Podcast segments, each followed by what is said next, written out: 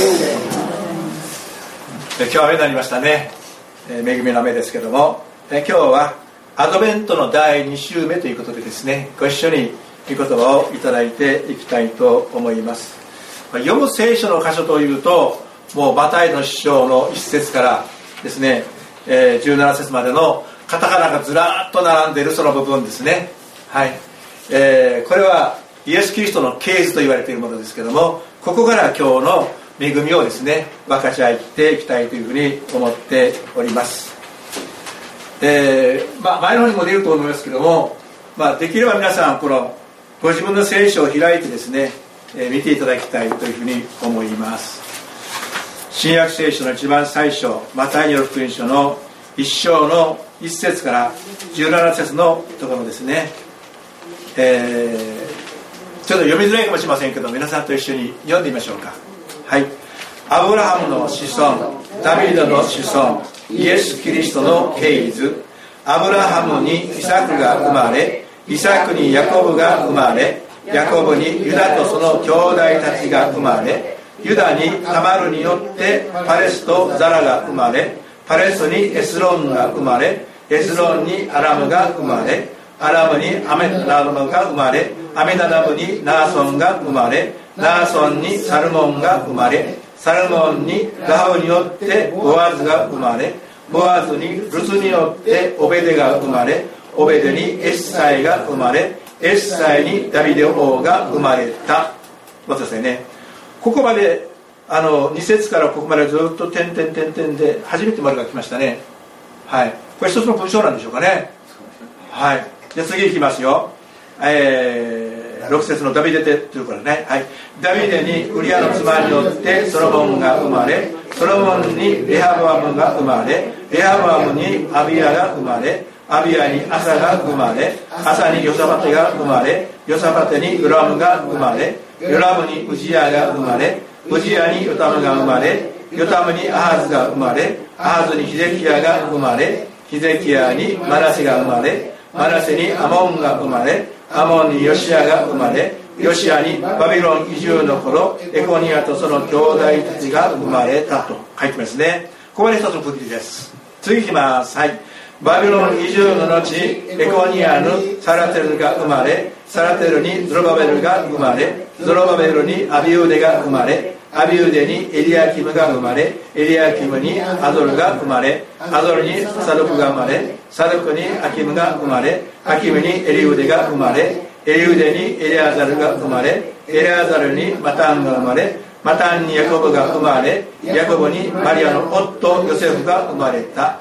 キリストと呼ばれるイエスはこのマリアからお生まれになった。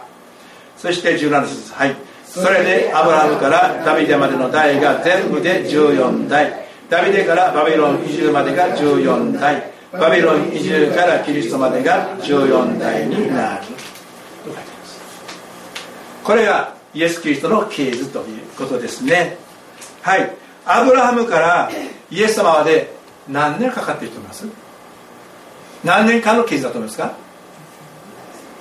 ほとんど日本の歴史ですよ。2000年です。約2000年間です。14代14代14代ということですね。区切りありますけどもこれがね全部で42代ということですけども、えー、2000年かかってるね。はい。そういうケースって日本にあるでしょうかね。天皇家の系図もどうでしょうかね。2000年になるでしょうかね。分かりませんけどね。はい。でもねルカの福音書を見るとあの何ですか？あのアダムまで登っているんですよね。そして神に至ると書いてますからこのね経図は4000年ですよ。はい。ですからねすごい経図です。アブラムからダビデマルがどれぐらいの経図だと思いますか？アブラハムからダビデまでがどれぐらいの経図約1000年です？はい。アブラハムからダビデまでは1000年ということですね。えー、これはね日本の歴史をはるかに超える長さということですね。すごいと思います。私もねあの平戸に、えー、旅行に行った時ねあそこのお城にね中に入ったらね系図が書いてあったんですよ。昔の系図がね。もう古い系図ですよ。その中にね鶴田っていう名前が出てきたんですよ。お鶴田って名前があるわと思ってねもう感動しましたね。えーちゃんとから勇者の名前なんだということでですね。先祖かどうかは分かりませんよ。先祖かどうかは分かりませんけども。でもねその中に鶴立って名前見た時ねあすごいなというふうに思いされずらーっと系図が書いてあってね。その途中に、まあ、書いてあってびっくりしましたけどね。はい、えー、私たちはこの経図というものを、まあ、日本人特に大事にするんですけども日本人が経図を大事にするといってもねこのユダヤ人の経図っていうのも桁外れに長いんですね。はい。皆さんはまあ普通日本人はね先祖を大事にするというけど例えばシア姉妹。何代上まで先祖を知ってますか？じいちゃんひいじいちゃんひいひいじいちゃん。どれぐらい知ってます？じいちゃん。そのじいちゃん。そのじいちゃん。はいじいちゃんのお父さんですね。じいちゃんのお父さん、はい、お父さんですね。はい。ひいじいちゃんですね。ひいじいちゃんまではい。大体そんなもんじゃないでしょうかね、うん、中川姉妹どうですか？何代まで分かります？知らない。はい。中志兄弟は？やっぱりひいじいちゃんぐらい。ひいじちゃんちょっと。あの三浦さんはどうですか？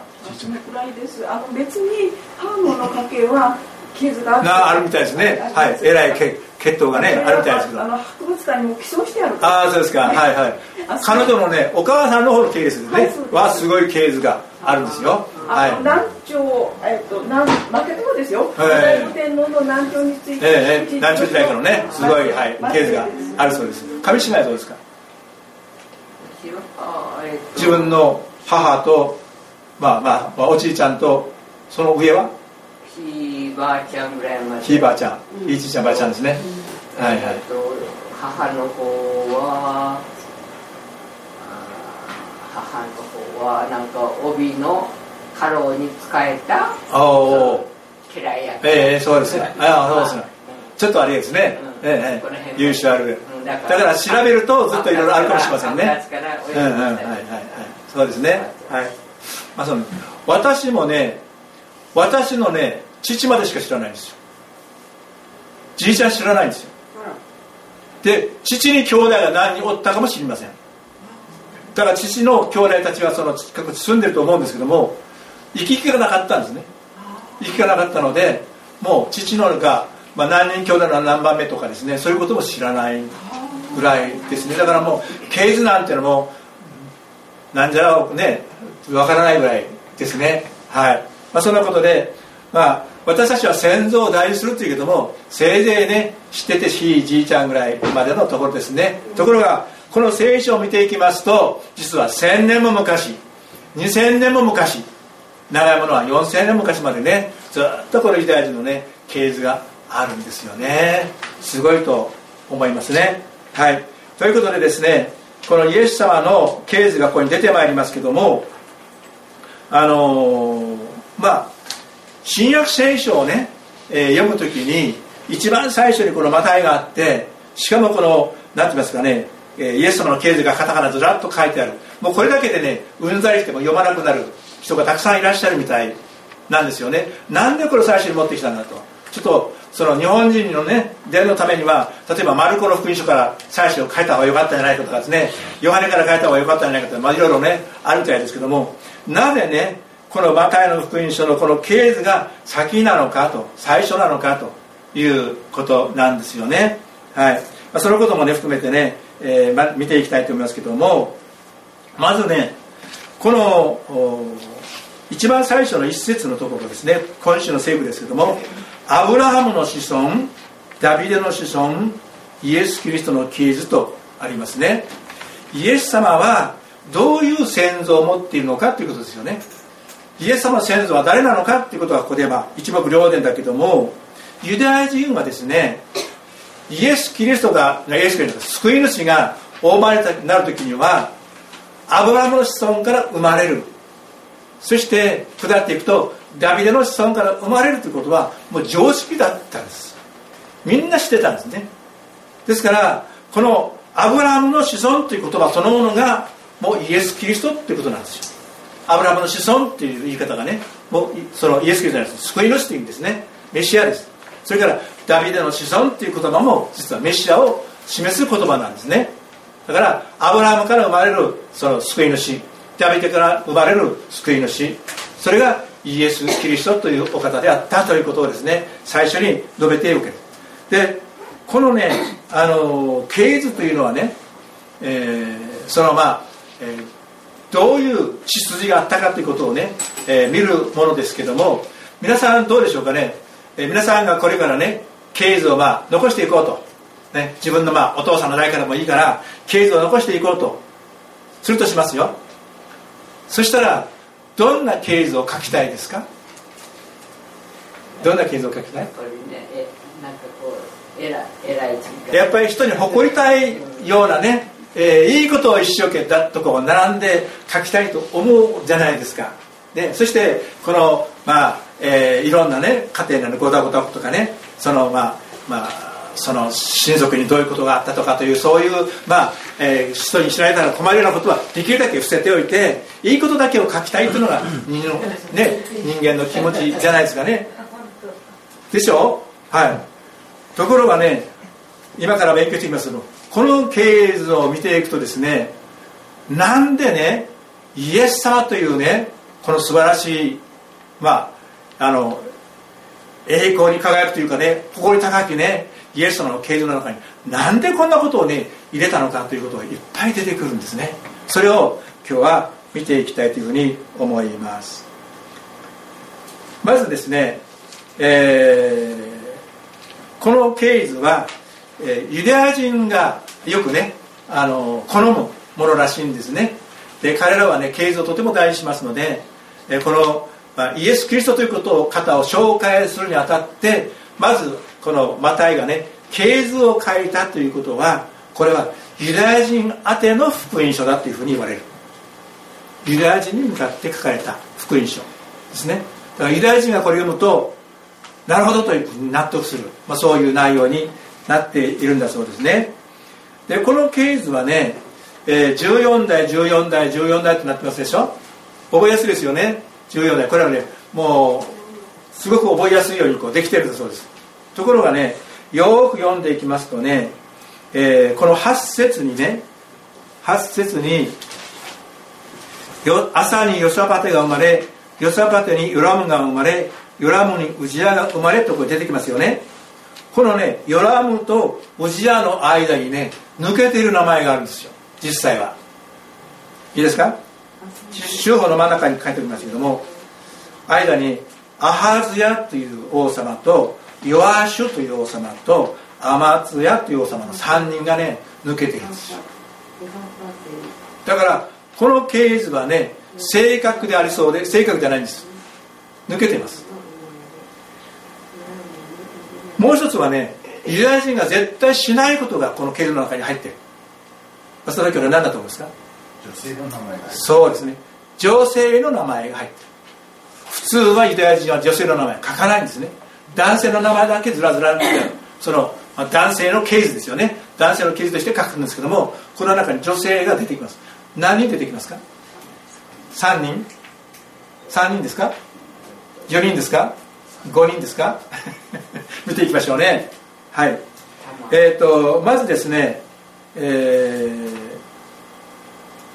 ー、3節に「たまる」っていうね。3節に「ユダにたまるによって」という言葉があります。このタマルが1人目ですね。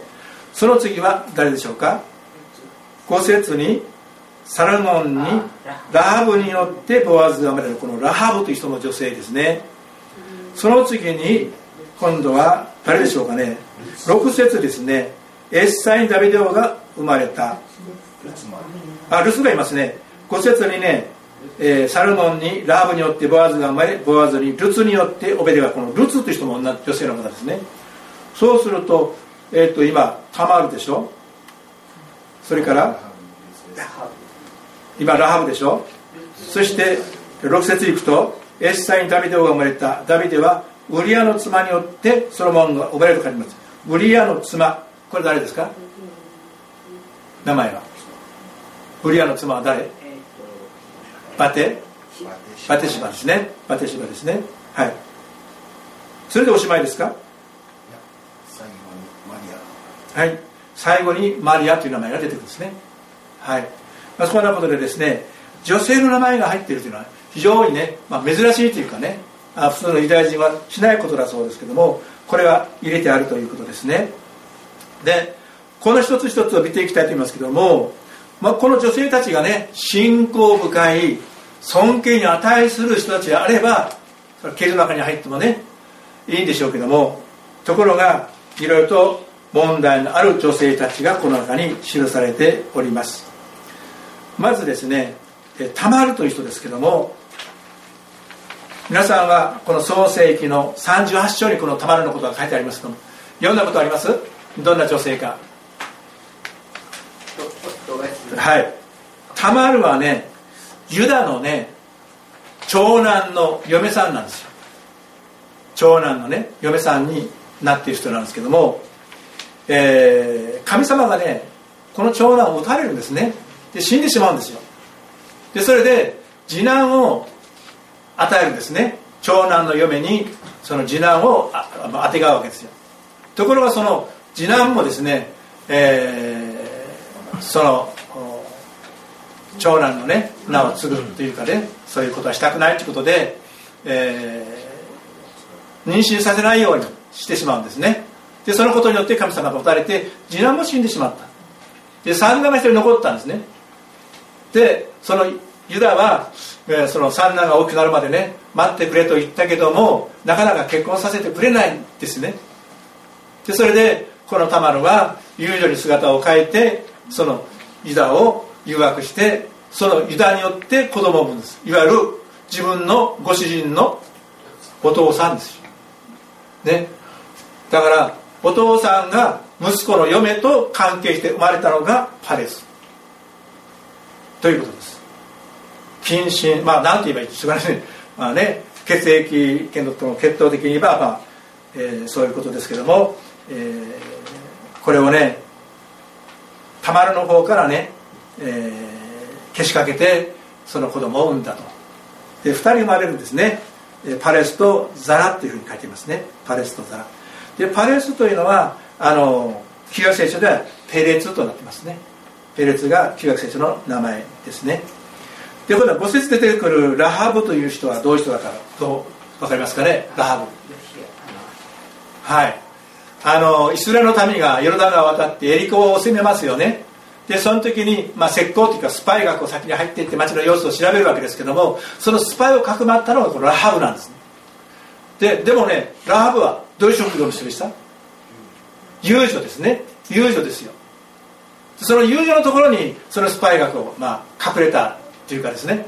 で、えー、まあ、えー、ちょっとね、えー、不審な人物が来たということで、まあ、家宅捜索を受けるんですけども隠してね、まあ、うまく逃がしてやるんですよ。でその逃がす時にそのこのことを忘れないでくださいということで、まあ、自分と自分の家族をね、えー、守ってくれるようにお願いするんですね。それでその,、まあえー、そのラハブの家が城壁の上の方にあったもんですからその窓に赤い布をねつけてねそれ目印にしてこの家は絶対に襲ったらいけないよと。そのものがねみんな救わなきゃいけないということで、まあ、このラハブはそのスパイをかくまったことによって救われてイスラエル民族の中に、まあ、加えられることになったという人なんでもともとは遊女です。売春婦ですね。はい。その人がイエスの先祖の中に入っているわけですね。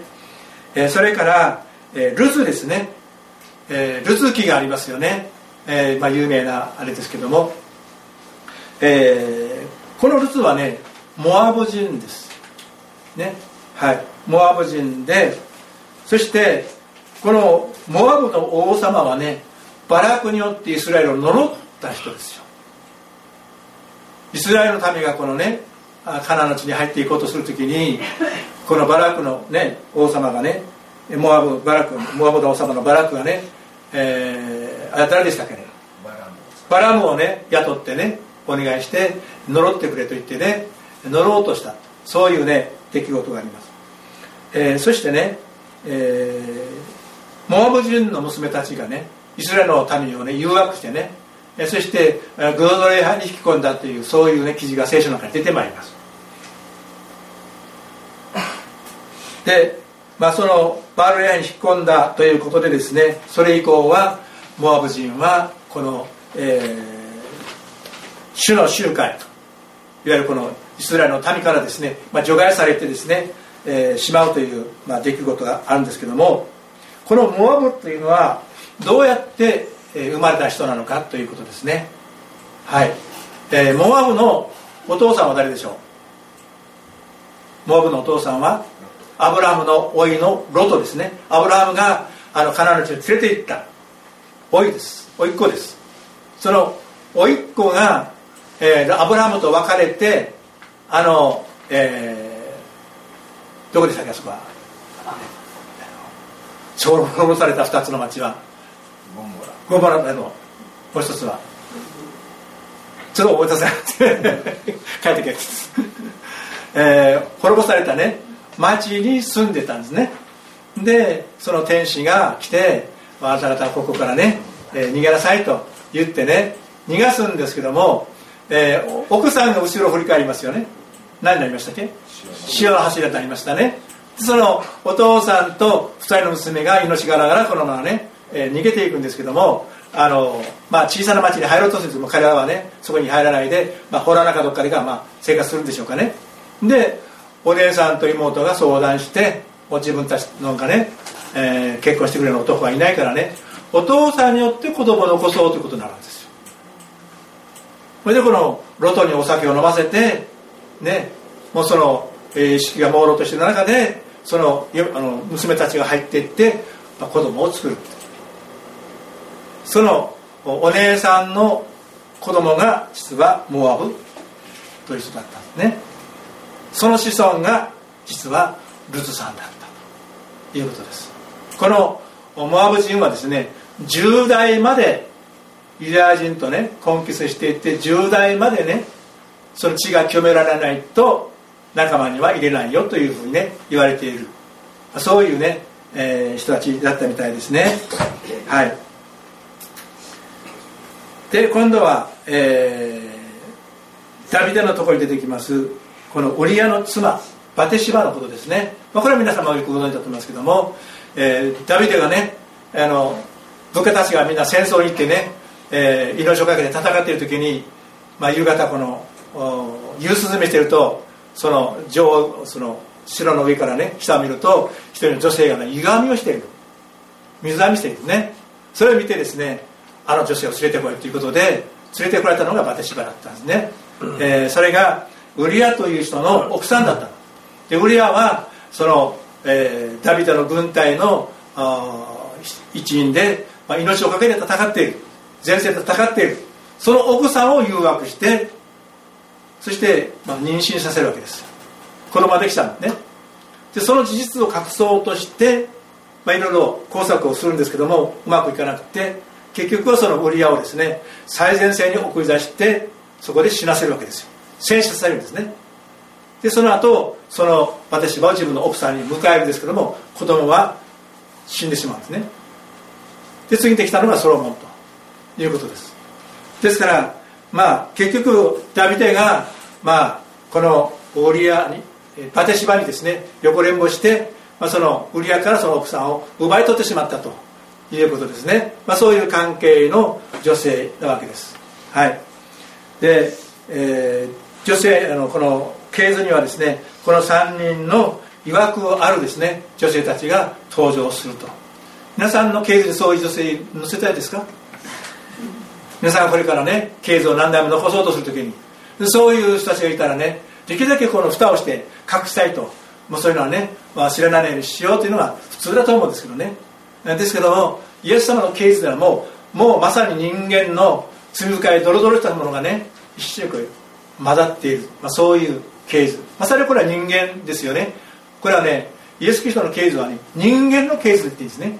人間の系図罪深い人間の系図それがねそのまま正直に書かれているんですね。でここでねえっ、ー、とソロモンはねこのバテシバを自分の正式な奥さんにするんですよね。そして生まれたソロモンを自分の次の王様にするんでしょ。ね。そしてね、まあ、このバテシバをね生涯自分の奥さんとしてね愛していくんですよ。だからもうバテシバはバテシバはバテシバはもうソロモンそのダビデの奥さんになったんですけどもマタイはちゃんとねダビデの妻と書かないで誰の妻と書いてね。はい。えー、ウリアの妻ってちゃんと書き残してですね。もともとウリアの妻だった。ね。だからダビデが終わって自分の奥さんにはしたかもしれないけどもこれはオリアという人の妻だったんだよってことをちゃんとね言い残しているわけですよね。これもダビデにとっても本当にもうどこに逃げても逃げられない汚名をね背負って生きることになる。わけですよね。はい。ですからこのキリストのケーズイエス・キリストのケーズだからねどんな素晴らしいケーズかと思いますけども実はそうではなかったということでですね本当にね、えー、人間の欲望と罪がね渦巻くね、まあ、そういうケースとなっているわけですね。で13節の13節の、えー、ズロバベルにアビウデが生まれアビウデにエリアキムが生まれエリアキムにアゾルが生まれというふうになってますけどもこのね、えーと、エリアキムの以下ですね。エリアキムまでは、えー、聖書に出てくるんですけどもそれ以下ですね、えー、このエリアキムからあとはですね、えーと、どうなりますかね。アゾルですね。アゾルからあとサドクアキムエリウデそれからエレアザルね、マタンヤコブって。いう、まあ、こんなね名前はねもう聖書には出てこないんですよ。でなんでこれが残されているかというとこれはね祭祀のねあのなんて言いますかね、まあ、記録というかそれに載ってるんだそうです。でまあほら先週学んだようにあのマラキで旧約聖書終わってるじゃないですか。でそのイエス様が来られるまで約400年間の空白があるわけですよね。この間の人たちですよね。だからマラキからイエス様までの400年間に、まあ、生まれた人たちが、まあ、記録されていないわけですよ。でその彼らがどうなっていたかというとイエス様のお父さんのヨセフの職業は何でしたっけ？大工です。もともとは何ですか？王様です。王様がその400年間の間にもう大工にまで、まあ、落ちぶれていったといった言葉があるかもしれませんけどもまあ、そうなってしまった。没落していったっていうね没落していった。ダビデの王家から没落していったと。でその大工の息子として神の子がお生まれになったと。いうことを聖書は記しているわけですね。で、えー、マタイはねこのイエス様の経図をね書くことによって旧約聖書と新約聖書をつないでいる。橋渡しをしている。イエス様は新約の人でしょ？ね？でその旧約聖書はもう途中から終わってるんですけども経図がね。ですけどもその経図をつないでイエス様のヨセフまでね全部つないでそして、まあ、イエス様の誕生までね来てるわけです。ですからあの新約聖書というのは旧約聖書と新約聖書があってプツンと切れてるんじゃなくて実はつながってるんだよということですね。つながってる。でえこれはね中岡先生という方のねメッセージから聞いたことですけども皆さんこの旧約聖書と新約聖書の間には、まあ、日本の場合はこの、まあ、白紙が一番横に入ってますけども新約聖書というこのページがついてるんですね。ね。であるねアメリカのね進学校の先生がその聖書の授業を始める最初の日にね必ずさせることがあったそうです。それはねこの旧約聖書と新約聖書の間にあるこの新約聖書というこのページを破らせるんだ破らせる。それによってこの聖書がこうつながるというかですねもうこれは新約聖書がここから始まったよというじゃなくてもう一続きなんだよということをね分からせるために、まあ、このページを破らせるというね、まあ、そういうことをやっている先生がいらっしゃる。聞いたこと中川先生も自分の聖書は破ってそうです、ね、この新約聖書というところを破ってねもう一続きだと。まあそういうね。ですから私たちはねもう新約時代に来てるからもう旧約聖書は関係ないというふうに思いやすいんですけどもでもねこの経図なんかを見る限りですね旧約がわからないと実はこの契約この経図は全然わからないですね、はい、で経図が分かる人は旧約聖書がよく分かってる人ですね、はい、でこの旧約聖書をね分かっているとこの経図を読んでいく時にねワクワクするんです実は。あこの人が出てきた。この人はああだったよこうだったよなとねこう考えて思い気がすね。ユダヤ人がそれができたんですユダヤ人はこれねもう無味乾燥なねカタカナの羅列じゃないんですよ。もうこれドラマがあるんですね。ドラマがある。それをねマタイはちゃんと分かってるんですね。でマタイもユダヤ人ですしね。何の職業でしたっけ？酒税人ですね。酒税人っていうのはどうですね。みんななりたがる職業でしょうかね。お金は入るかもしれませんけどもみんなからね売国度のように言われてねもうね好きな人誰もいなかったんですよね。だからこの、まあ、マタイは酒税人という職業に就いたけどもですねやっぱりその一人の人間としてね自分の人生これでいいんだろうかっていうねやっぱりねあの悩みを持ってたんじゃないかと思うんですね。生活豊かだったかもしれませんけどね。でもやっぱり人から踏んだくって税金を取り上げるわけでしょ？ね。でも自分が手に負えた時はもう、まあ、ゴロつきというかね暴力団を引き連れて行ってもうその税金を取り立てることだってあったと思うんですね、まあ、そういうね、まあ、暴力団まがいの仕事が酒税人ですからね。まあ本当にね彼もいろいろと悩みがあったんじゃないかと思います。その彼がね誰も相手にしてくれないこのマタイを相手にしてくれた人がイエス様だったんですよ。ね修税者に座ってお金の計算をしている。その時イエス様来られてね私についてきなさいと言われた。もうそれはもうマタイの耳にもね入っている。噂が入ってるわけですよ。もう有名なラビが現れたっていうね。もう国中がね騒ぎ立てている素晴らしい人がいると。その人から声をかけられるわけですよね。もう彼はもう喜んでねもうその仕事を置いてイエス様の弟子になっていったというふうに聖書に書かれますよね。ただいかにねマタイはこのイエス様に声をかけられてその弟子になった時のね感激がすごかったかということが分かると思いますね。その彼がこのマタイの福音書を書いているわけなんですね。はい。で、えー、ですからこの旧約聖書が分かる人にとってはこの啓示というのは無味乾燥な文字の羅列ではないと。ここにね、まあ、いろんな人間模様が描かれてるんだということでね興味が尽きないんですね本当はね。はい。さて最後になりますけども、えー、マタイがねこのイエス様の経図を書くのにね醜い人間の姿そのままをね書き残したのはなぜかっていう。なぜきれい事でしなかったのか。となぜこの醜いねもう見たくもない聞きたくもないそういうねそういう人物の名前をねわざわざ女性の名前までね書き残したのかということですね。それはイエス様がそういう罪深いですね汚れた醜い人間の中に入ってこられてね。何代も何代も何代ももうその世代が変わっていくんだけどももうずっとこの罪深い生活が続いてるわけですよね。その中にイエス様が来てくださったことによって何が起こった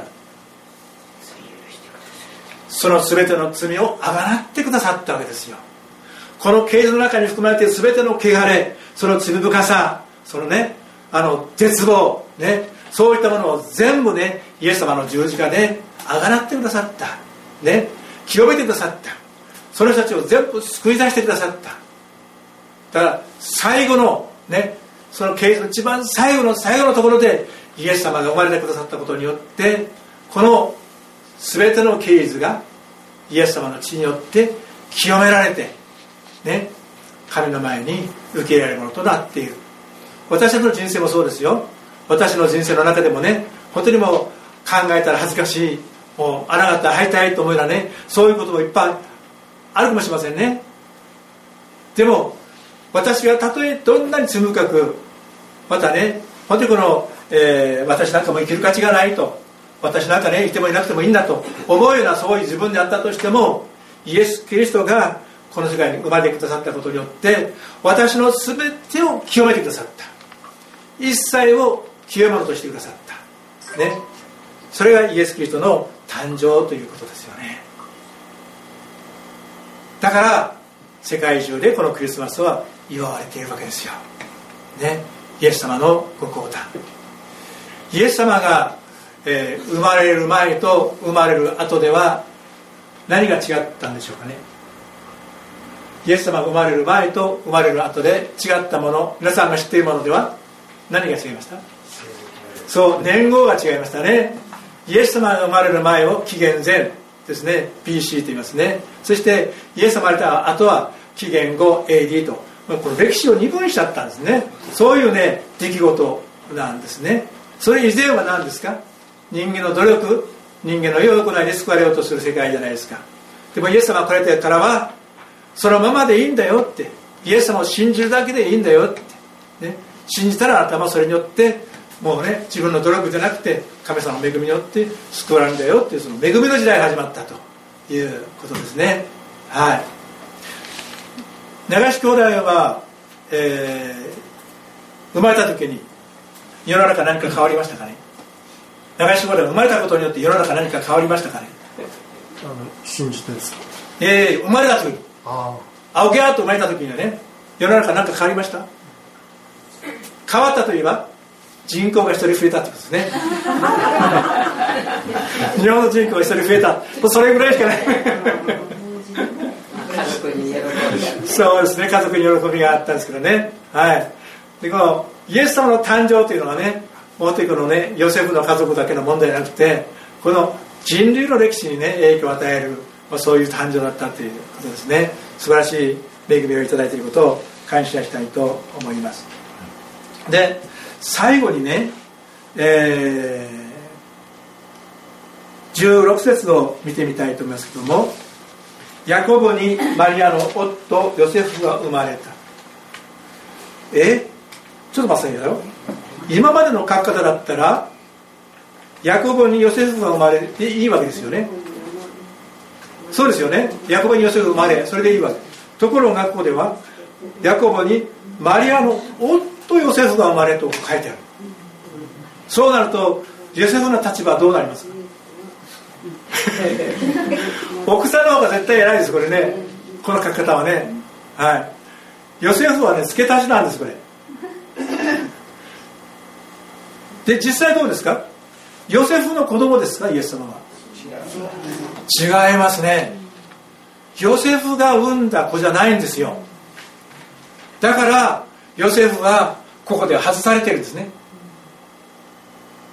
外されてるんです。でマリアがイエス様を産んだというふうになります。前の方では男性を産んだということになってますよね。まあ女性のとこに入ってきたのでありますけども。このマリアが入ってきたことによってですねこの、えー、イエス様はヨセフの子ではなくてマリアが産んだと。イエスはこのマリアからお生まれになったとこういうふうに記されています。でこのヨセフのね苦悩のことはこの後ね、えー、何章か何節ですか、えー、18節からね、まあ、書いてあるわけですけどもこのヨセフのね苦悩があってそしてその苦悩の中に神様が改善なさって、まあ、ヨセフさんとマリアさんは結婚してねそしてまあヨセフさんの子供として、まあ、イエス様はお生まれになるわけですけどもこのヨセフさんはほとんどね神様のご計画を受け入れるんですよね、はい、だから彼の、まあ、信仰というかねそれはねこのずっとこうね経歴が書いてありますけどもこの中でねもうこのアブラハムあるいはねダビデに劣らないねすごい信仰の持ち主であったということが言えると思うんですよね。はい。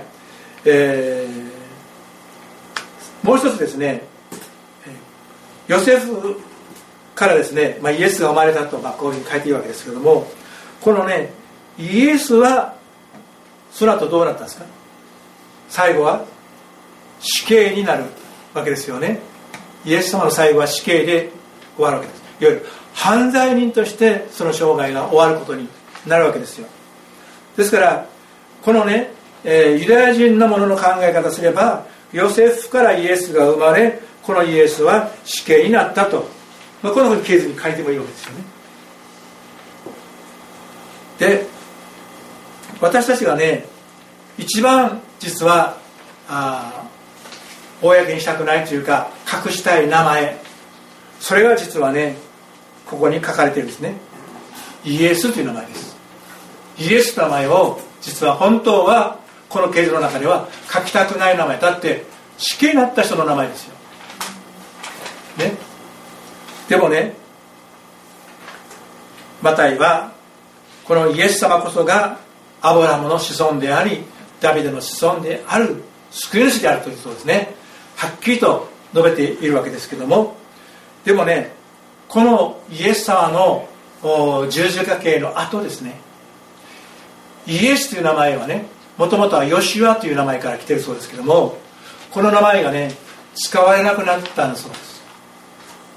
ユダヤ人の間でねこの名前をね使う人がいなくなった。それを使うと死刑になった人の名前です犯罪人の名前なんですだからそれ以後はイエスとかヨシュアっていう名前を付けるユダヤ人はいなくなったというふうに言われてるんですね。そしてクリスチャンの中にもヨシュアとかイエスとつける人はいないんだそうです。クリスチャンの中にも。なぜかというと救い主の名前でしょ。このお名前を自分の子供につけるっていうのは恐れ多いことですよね。いずれにしてもねこのヨシュアイエスの名前はこのイエス様の亡くなった後は亡くなったえー、アブラハムは今は何ていう名前になるかね。アブラハムは。エイブラハムっていうのがあるね英語ではエイブラハムとなりダビデは？デイビッドという名前がつきますよね。はい。だからねアブラハムやそのダビデはね今にもたくさんの名前が付けられているんですよ。でもねイエスだけは付けられないんです。イエスの元になるヨシュアもですねあのあのヨシュアもね名前が付けることないそうです。ヨシュアという名前を聞いたことがない、ね、たまにはいるかもしれませんけどもほとんどいないというようなことをね、えー、だそうです、まあ、そんなことでですね、えー、この、えー、このイエスの系図はですね実は犯罪者の系図。ね。罪を犯した人の系図ですね。そして犯罪者の死の記録。それがイエス様の系図なんです。人間的に見るとこんなね系図の中からというふうに思うかもしれませんけどもしかしここが神様の計画なんですね。どんなに人間の系図が汚れていても罪深くてもね汚れていてもその最後にイエス・キリストが来られたことによってその一切があがなわれた救い出された清められた、ね、そういう刑事なんですね。皆さんの生涯の刑事もそうなんですよ。皆さんの刑事もね皆さんがイエス様を信じたことによって皆さんのそれまでの自分の人生の刑事が全部清められているわけですよ。まるで一つも罪を犯したことがないようなものとしてですね神様の前に受けられているということは素晴らしいことではないでしょうかね。イエス様はそういう方としてこの世界に生まれてくださったことを感謝しましょう。ご一緒に祈っておりましょうか。天の神様ありがとうございます。今日イエス・キリストの経済についてご一緒に学びをさせていただきました。本当に人間というのは愚かなものです。罪深いものです。汚れたものです。欲望の塊です。その経図がそのことが全部この経図の中に記されています。でもイエス様がお生まれてくださったのはそうした人間の罪をあがなうため人間をその罪から救い出すためイエス様はこの世界に来てくださいました。私たちの人生も同じです。主を感謝します。本当に私たちは罪深いものですがイエス様によって救われていることを心から感謝をいたします。本当にさらに大きな喜びを持ってクリスマスをお祝いできますようにどうぞ導いてください。お一人の家庭がさらに祝福され清められ神様の栄光が表されますように。イエス様のお名前によってお祈りをいたします。アーメン。アーメン主を感謝します。